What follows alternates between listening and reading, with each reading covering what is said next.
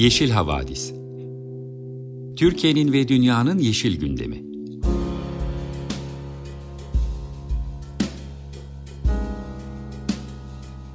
Hazırlayan ve sunanlar Demet Yaman Er, Savaş Çömlek, Dilan Altın Makas, Sare Abit ve Tansu Yeşilkır.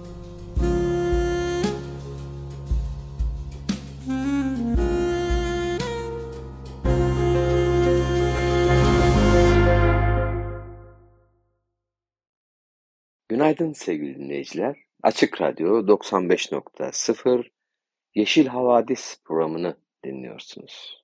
Ben Savaş Çönlük. Programımızın girişinde bugünlerde gezegenin yeni bir ekolojik felaketle yüz yüze kaldığı haberiyle başlayacağız. Bu hafta sonu Fukushima nükleer santralindeki atık suların denize deşarj edilmeye ikinci kez başlandığını öğrenmiş bulunuyoruz. Biz de bu konuyla ilgili sizler için bir söyleşi hazırladık. Bu haftaki söyleşi konuğumuz nükleer karşıtı hareketin önde gelen isimlerinden yakın zamanda Asya Nükleersiz Forumu'na katıldı. Kendisinden bu konuyla ilgili bilgiler alıp görüşlerini dinleyeceğiz. Pınar Demircan bu haftaki söyleşi köşemizin konuğu. Ekoloji bültenimizi yine arkadaşımız sevgili Dilan hazırladı. Ben de sizler için kısa bir iklim bültenini birazdan sizinle paylaşacağım. Başka bir haberle devam edip ardından da bir şarkı arası vereceğiz.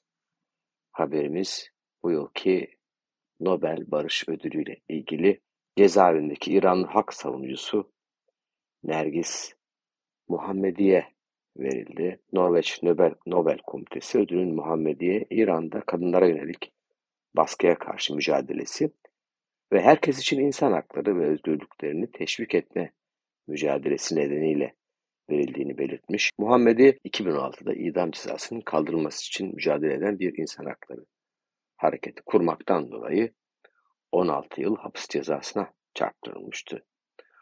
Komitenin ödülle ilgili gerekçesi komite, Nobel Komite yetkilisi tarafından şu şekilde ifade edilmiş. Onun cesur mücadelesi muazzam kişisel maliyetlere yol açtı.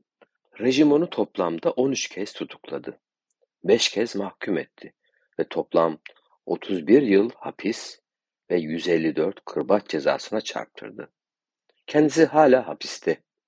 Eylül 2022'de Kürt kadını Mahsa Cina Amini'nin İran ahlak polisinin gözetimindeyken öldürülmesi, İran'ın teokratik rejimine karşı iktidara geldiği 1979 yılından bu yana en büyük siyasi gösterileri tetikledi. Yüz binlerce İranlı, yetkililerin kadınlara yönelik vahşeti ve baskısına karşı kadın, yaşam, özgürlük, cin, cihat, azadi sloganı altında barışçıl protestolara katıldı. Rejim protestolara sert bir şekilde müdahale etti. 500'den fazla gösterici öldürüldü. Polisin attığı plastik mermiler nedeniyle kör olanların da aralarında bulunduğu binlerce kişi yaralandı. En az 20 bin kişi tutuklandı ve rejim gözetiminde tutuldu. Göstericilerin benimsediği kadın, yaşam, özgürlük sloganı Nergis Muhammedi'nin adanmışlığını ve çalışmalarını uygun bir şekilde ifade ediyor. Evet sevgili dinleyiciler, bu haberin ardından İran kadın mücadelesinin sembol şarkılarından bir tanesiyle güne günaydın diyelim. Baraye. Sevgili dinleyiciler, bu haftaki iklim bülteninde onlarca yıldır devam eden sürecin geldiği noktayı ifade eden dramatik bir haberle Yeşil Gazete'den aldığımız bir haberle oluşturmak istiyoruz. 2023'ün Eylül'ü resmi olarak en sıcak ay olarak tarihe geçti. Olağanüstü bir rekor. Avrupa Birliği'nin Kopernikus İklim Değişikliği Servisine göre 2023 Eylül ayı sıcaklıkları küresel olarak bir önceki en yüksek değeri büyük bir farkla aşarak kayıtlara geçen en sıcak Eylül ayı oldu. geçtiğimiz ay 1991-2020 yıllarındaki ortalama Eylül sıcaklığından 0.93 santigrat derece daha sıcak olarak ölçüldü. Bu 2020'de kırılan bir önceki rekordan 0.5 santigrat derece daha fazla. Uzmanlar El Nino hava olayına ek olarak küresel ısınmaya yol açan gazların salınımlarının devam etmesinin de sıcaklığa neden olduğunu düşünüyor. Bazı bilim insanları ise sıcaklık artışının fazlalığı karşısında şoke olduklarını belirtmişler. Bilim insanlarına göre 2023 yılı kayıtlara geçen en sıcak yıl olma yolunda ilerliyor. Eylül rekoru Kuzey Yarımküre'de kayıtlara geçen en sıcak yazın ardından geldi. Kopernikus'un verileri 1940'a kadar giden kayıtlarda uzun vadeli ortalamadan en büyük sıçramanın bu ay yaşandığını göstermiş. Deneyimli araştırmacı iklim bilimcisi Zeke Housefather sosyal medya platformu X'te bir iklim bilimci olarak diyebilirim ki bu ay kesinlikle şaşırtıcı derecede çılgıncaydı diye yazmış. Evet sevgili dinleyiciler yazı geride bırakmış, bıraktık. En sıcak sonbaharın, en sıcak Eylül ayını da geride bıraktık. O zaman bir summer şarkısı, bir yaz şarkısı Vivaldi'den dinleyelim. Çünkü ekoloji bültenini hazırlayan arkadaşımız Dilan bu hafta bir sonbahar şarkısı çalmak istemiş. Ondan önce biz de bir yaz şarkısıyla iklim bültenine veda edip ardından da ekoloji bültenini başlatalım. Herkese merhaba. Hepinize çok güzel bir pazar sabahı diliyorum.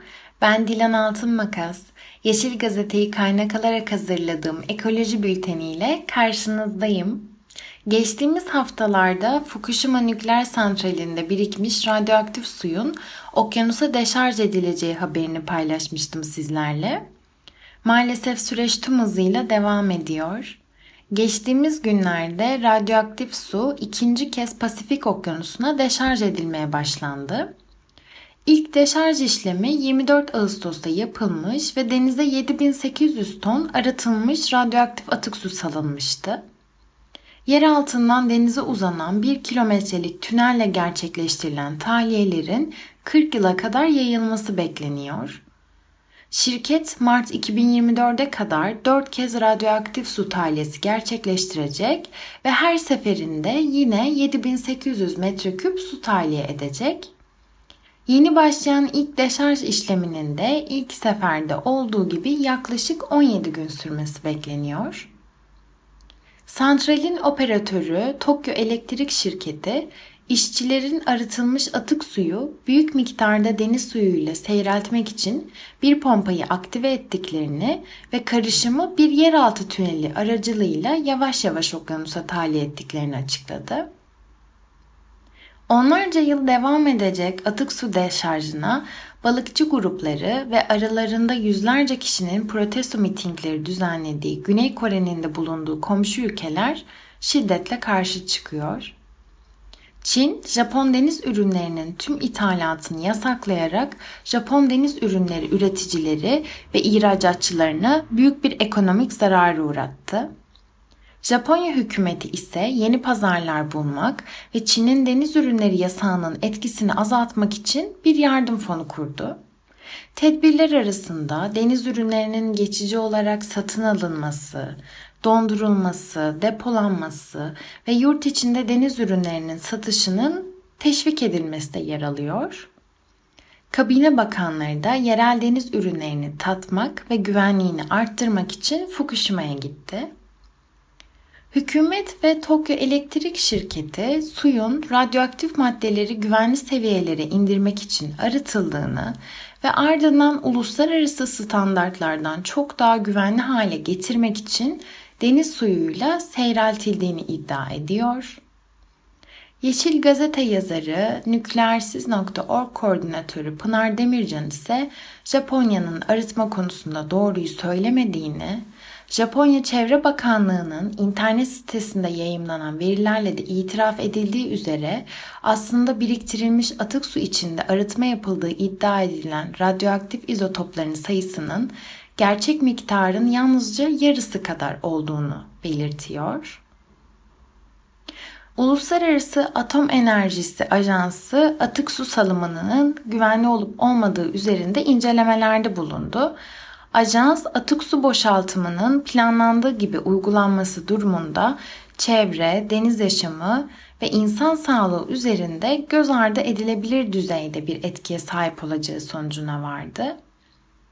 Yani kısacası atık su salınımının ne seviyede bir etkisinin olacağı şu an kesin olarak bilinemiyor.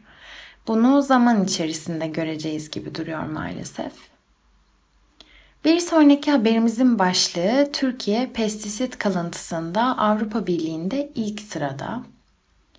Avrupa Birliği'ne bağlı alarm ve dayanışma ağının gıda ve yemler için hızlı alarm sistemi portalındaki bildirimlerin de dahil olduğu 2022 yılına ait rapora göre pestisit başta olmak üzere tarım zehiri kalıntılarının bulunması ile ilgili olarak en çok bildirim yapılan ülke Türkiye. Buna göre Türkiye kaynaklı ürünler için toplamda 557 bildirim yapıldı. Türkiye'yi 299 bildirimle Hindistan izledi. Türkiye 2021'de de 405'i pestisit olmak üzere toplamda 613 bildirimle listede ilk sırada yer almıştı. Pestisitlerin kullanım amaçlarını hızlıca hatırlayalım istiyorum. Pestisitler böcek gibi bitki zararlılarını ya da yabani otları önlemek, yok etmek, püskürtmek veya azaltmak amacıyla kullanılıyor. Ancak bu kimyasal maddeler hedef zararlıya seçicilik göstermediği için hedef dışındaki canlılara da zarar verebiliyor.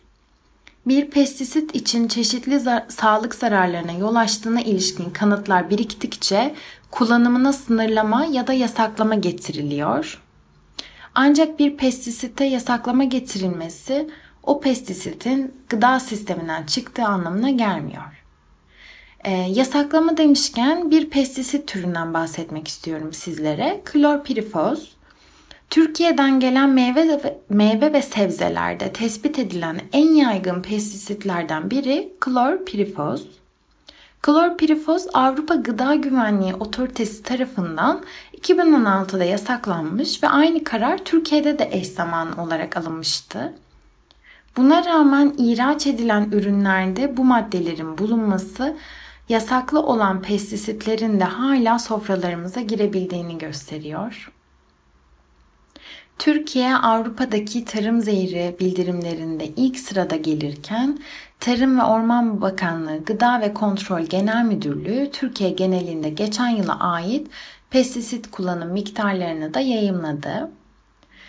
Resmi verilere göre Türkiye'de 2013'te 39.440 ton olan pestisit kullanımı 2015'ten sonra keskin bir artış göstererek 2020 ve 2021 yıllarında 53 bin, geçen yıl ise 55 bin ton seviyelerine ulaştı. Her yıl katlanarak artıyor ve devam edecek gibi de duruyor önlem alınmazsa. Şimdi üzülerek uzun süredir her hafta olduğu gibi bu haftada hukuksuzca katledilen zeytinlerden bahsedeceğim sizlere. İzmir'in Karaburun Yarımadası'nda binlerce ağacın yer aldığı zeytinlikte tarımsal faaliyet bulunmadığı iddiasıyla arazinin güneş enerjisi santrali firmasına tahsis edilmesini sağlayan etüt raporunun hukuka aykırılığı yapılan incelemelerle kanıtlandı. Öte yandan şirket 30 Eylül'de bakanlık kararını yok sayarak arazideki yüzlerce zeytin ağacını hukuksuzca katletti. Altı Parmak Hukuk Bürosu tarafından yapılan basın açıklamasında Yaylaköy'de yaşayan Mustafa Şenbağır'ın 2007 yılında bir kıraç araziyi maliye hazinesinden zeytin ağaçlandırması amacıyla kiralayarak zeytinlik haline getirdiği belirtildi.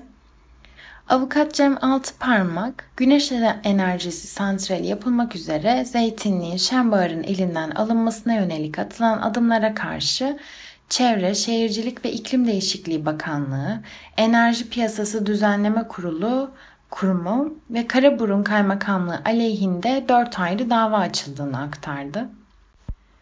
İmar Kanunu, Zeytincilik Kanunu ve Toprak Koruma Kanunu'nun davalardaki temel savunma noktası olduğunu bildiren altı parmak, bu kanunlar kapsamında hazineden kiralanıp başarıyla ağaçlandırılan alanların başka bir amaçla kullanılmayacağını, zeytinlik alanların daraltılamayacağını ve dikili tarım arazilerinde güneş enerjisi santrali kurulamayacağını, mevzuatın zeytinlik arazilerde güneş enerjisi santrali kurulmasına yasal olarak izin vermediğini ifade etti.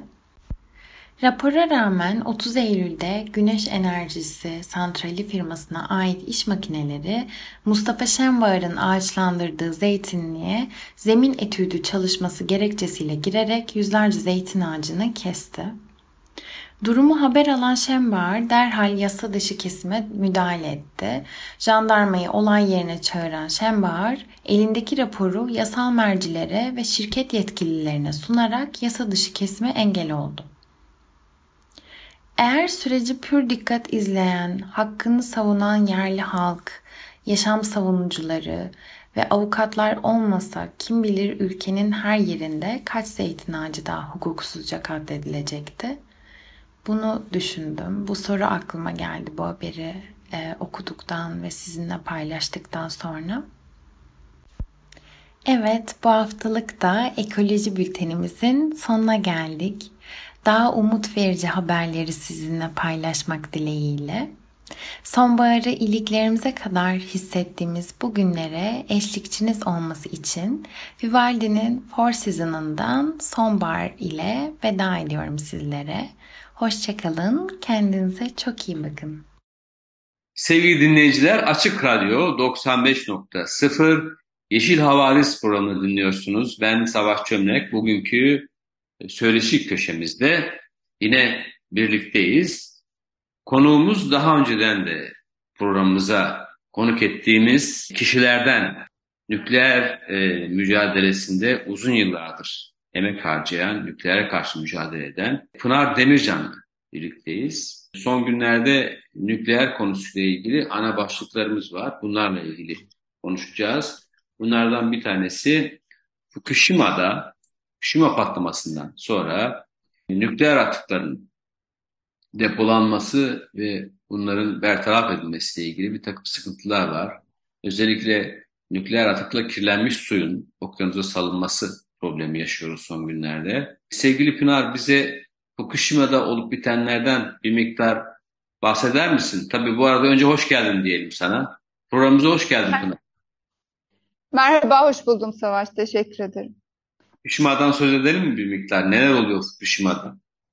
Tabii tabii. Ee, yani e, Fukushima'da e, gerçekten hani bugüne kadar e, nükleer endüstrinin, nükleer lobinin cesaret edemediği aşamalara gelinmiş bulunuyor.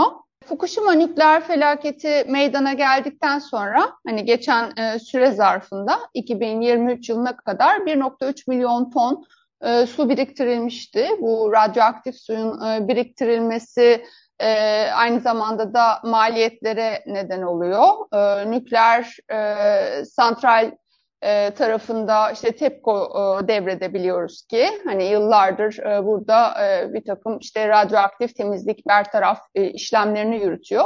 Diğer taraftan e, Japonya devleti de e, TEPCO'nun e, faaliyetlerine izin veriyor. Bu hani neoliberal e, politikalar doğrultusunda devletli şirketlerin el ele gitmesinden çok da ayrı bir durum değil.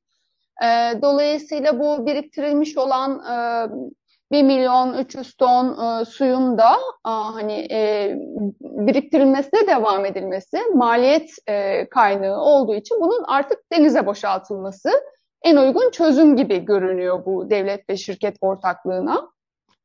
Şimdi e, Japonya'da e, bir nükleer felaketin meydana gelmesinden sonra bu suyun biriktirilmiş olması tabii e, suyun içeriğinin normal şartlardaki işte trityumlu suyun e, hani nükleer santrallerden normal şartlarda da boşaltılır trityumlu su iddiasını çok karşılamıyor. E, bu anlamda ben önemli buluyorum e, buradaki e, yani önemli bir e, saldırı olarak e, değerlendiriyorum. Hani ekosisteme yapılan bir saldırı olarak değerlendiriyorum e, bu boşaltım sürecini. E, çünkü birçok e, radyoaktif işte e, maddeler var e, ve bunların işte yarılanma ömrü 200-300 yıla kadar uzayabilir. İşte e, bakıyoruz e, Çevre Bakanlığı'nın sitesinde Japonya'da 62 e, kadar işte e, elementin sadece e, hani e, arıtmadan geçirildiği, hani e, e, iddia edildiği gibi bir arıtma sisteminin ALPS adı verilen arıtma sisteminde doğru işlemediği gibi bir durum e, söz konusu. Dolayısıyla hani son derece e, bu boşaltım sürecinin e, toplumsal e, meselelerin hani önünde, e, yanında ama arkasında e, kalmadan yani e, değerlendirilmesi gerektiğini e, düşünüyorum. E, böyle hassas bir durum. Yani e, çünkü bu bunun biriktirilmesine daha da devam edilecek.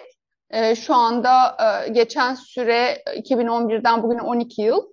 Ama hani e, bunun da 20 yıl, 30 yıl, 40 yıl daha biriktirileceği düşünülürse bu suyun e, mütemadiyen e, biriktirildikçe bırakılacağı da anlaşılıyor.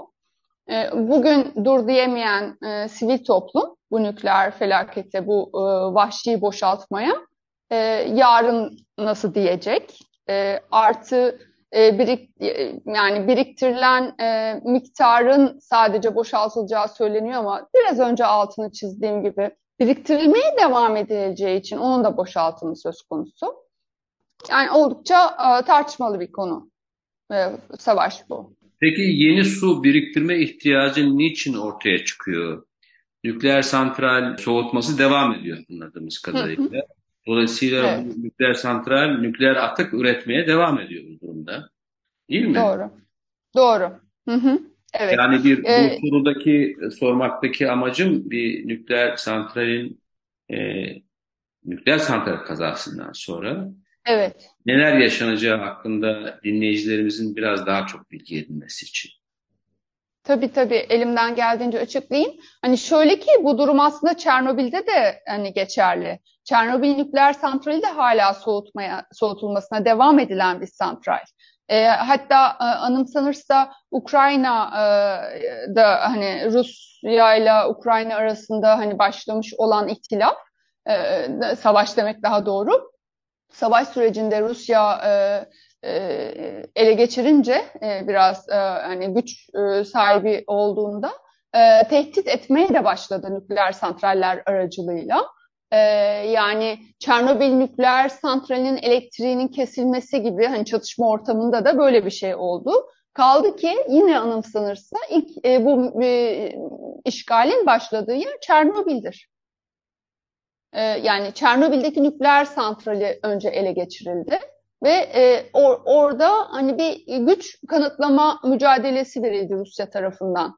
Elektrik kesildiğinde de hemen komşu ülkelerden e, elektrik sağlandı e, o dönemde. Şimdi de e, örneğin e, Çernobil nükleer santralinin e, yine e, bir e, e, soğutma sisteminde problem, e, pardon Zaporijya e, nükleer santralinin e, ele geçirilmiş olmasından dolayı onun soğutmasıyla ilgili problemler var. Yani bir nükleer santral e, patlamışsa da devrede değilse de e, soğutmasına devam edilir sorusunun da karşılığı biraz e, bu oluyor elbette ki.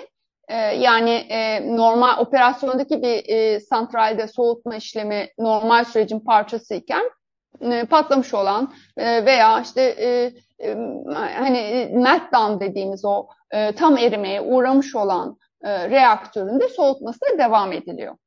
Dolayısıyla Fukushima'ya dönersem hani süremiz kısıtlı Fukushima'ya dönersem o patlamaların ardından meltdown yani tam erime gerçekleşti. Üç reaktörde Bunların soğutmasına devam ediliyor. Biriktirilen suda e, bu buradaki soğutma suyu bir de bu denize karışıyor. Artı yeraltı suyu ile buluşuyor. Bu bütün bu suyun e, biriktirilmesi. Ancak e, hani meltdown yani o reaktörün içindeki her şey o suya geçmiş durumda. Dolayısıyla normal bir e, reaktörden çok farklı konumda Fukushima nükleer santrali. Bunun altını çizmek istiyorum. Teşekkür ederiz bize verdiğin bilgiler için Pınar. Ee, şimdi de başka bir konuyu seninle konuşmak isteriz. Yakın zamanda yine bildiğimiz kadarıyla Nükleersiz Asya e, gündemli bir toplantı için Güney Kore'ye gittin. Toplantıdan bir miktar söz edebilir misin? Toplantının gündemi neydi? Ne konuşuldu? Fukushima'dan söz ettiniz mi? Biraz bunlardan bahseder misin? Evet, e, evet Savaş, e, yani Nükleersiz Asya Forumu bugün hani demokrasilerin e, daraldığı ortamda önemli bulduğum buluşmalardan biri. Çünkü artık hani toplumların inisiyatifine kalmış durumda bu meselelere sahip çıkmak. Yani ekoloji ve çevre ve toplum sağlığını ilgilendiren konulara sahip çıkmak. Bunun için de platformlara ihtiyacımız var. Yani daha çok insanların e, ortaklaşabileceği zeminlere. Şimdi bu anlamda Nükleersiz Asya Forumu Asya ülkelerinin 1993 yılında ilk defa e, hani nükleer karşıtları e, tarafından oluşturulan e, bir direniş platformu gibi düşünülebilir. Ee, örneğin 93 yılında e, Güney Kore'de nükleer santraller e, kurulurken ki aslında 70'lere dayanıyor ilk e, reaktörlerin e, kurulmasının başlanması. E, 93 yılında e, Japonya'daki nükleer karşıtı e, aktörler e, Güney Kore'ye direnişe destek veriyorlar. Ve buradan da bir fikir çıkıyor ki hani Asya ülkelerindeki direnişler Gerekirse hani birleşmeli, burada bilgi alışverişi temelli paylaşımlar yapılmalı. Ve bu doğrultuda yıllar içerisinde dahil olan kesimlerin hani aktiviteleriyle, e, bilgi paylaşımlarıyla böyle bir ortaklaşma zemini oluşuyor. Ben de burada Türkiye'yi hani temsil ettim bir bakıma. E, ve Türkiye'deki projelerle ilgili bilgi e, aktarmaya çalıştım. E, benim gibi katılan e, Filipinler'den, işte e, Japonya'dan, yine Hindistan'dan, Vietnam'dan, Tayland'dan, Tayvan'dan hareket aktörleri vardı.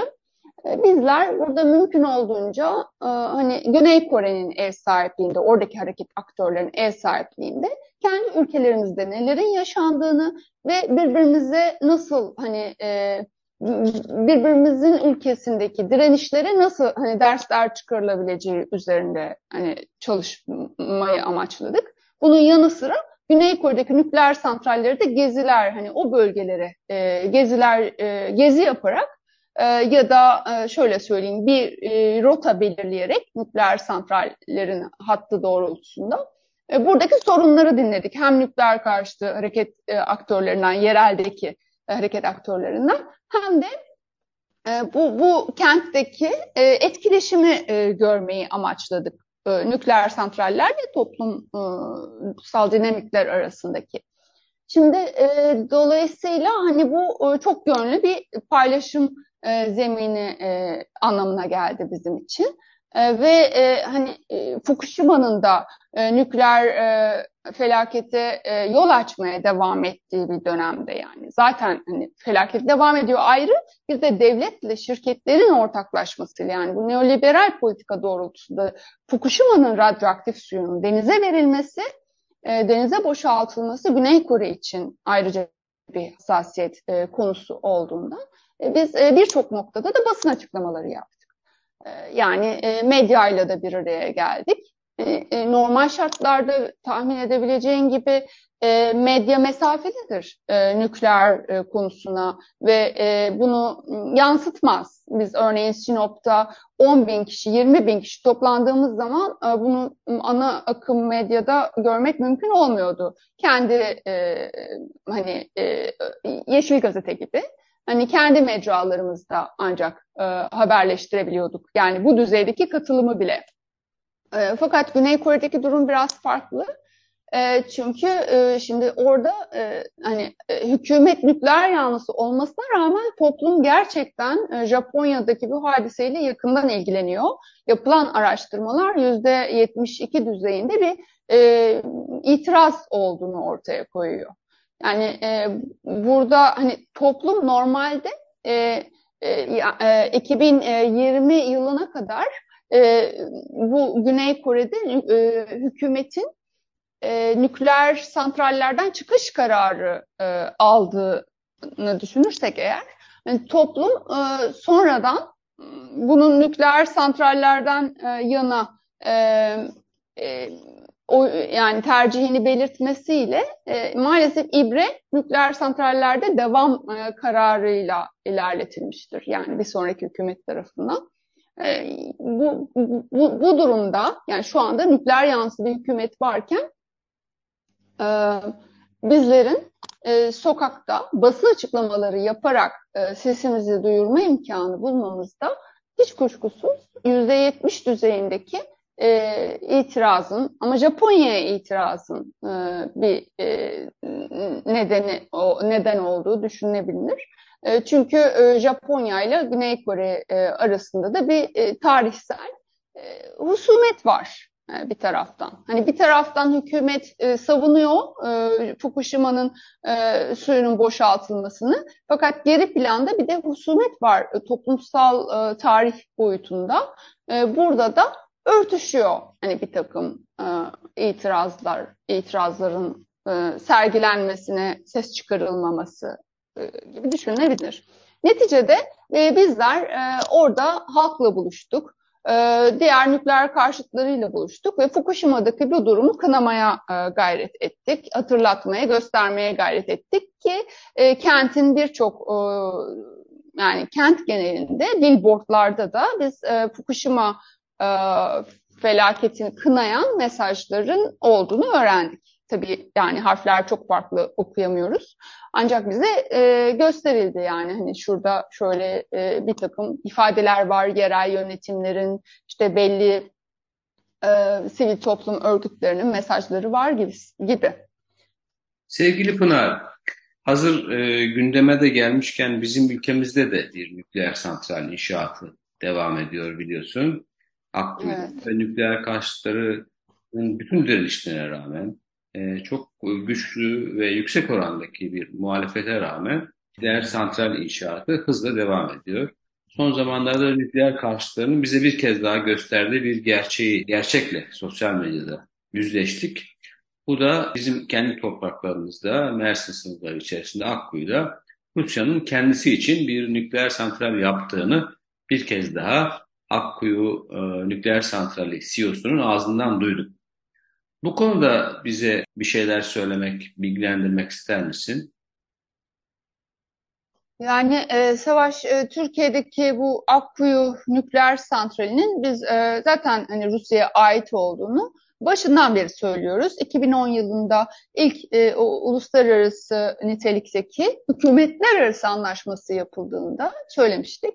E, devamında da benzeri Sinop'la yapıldı.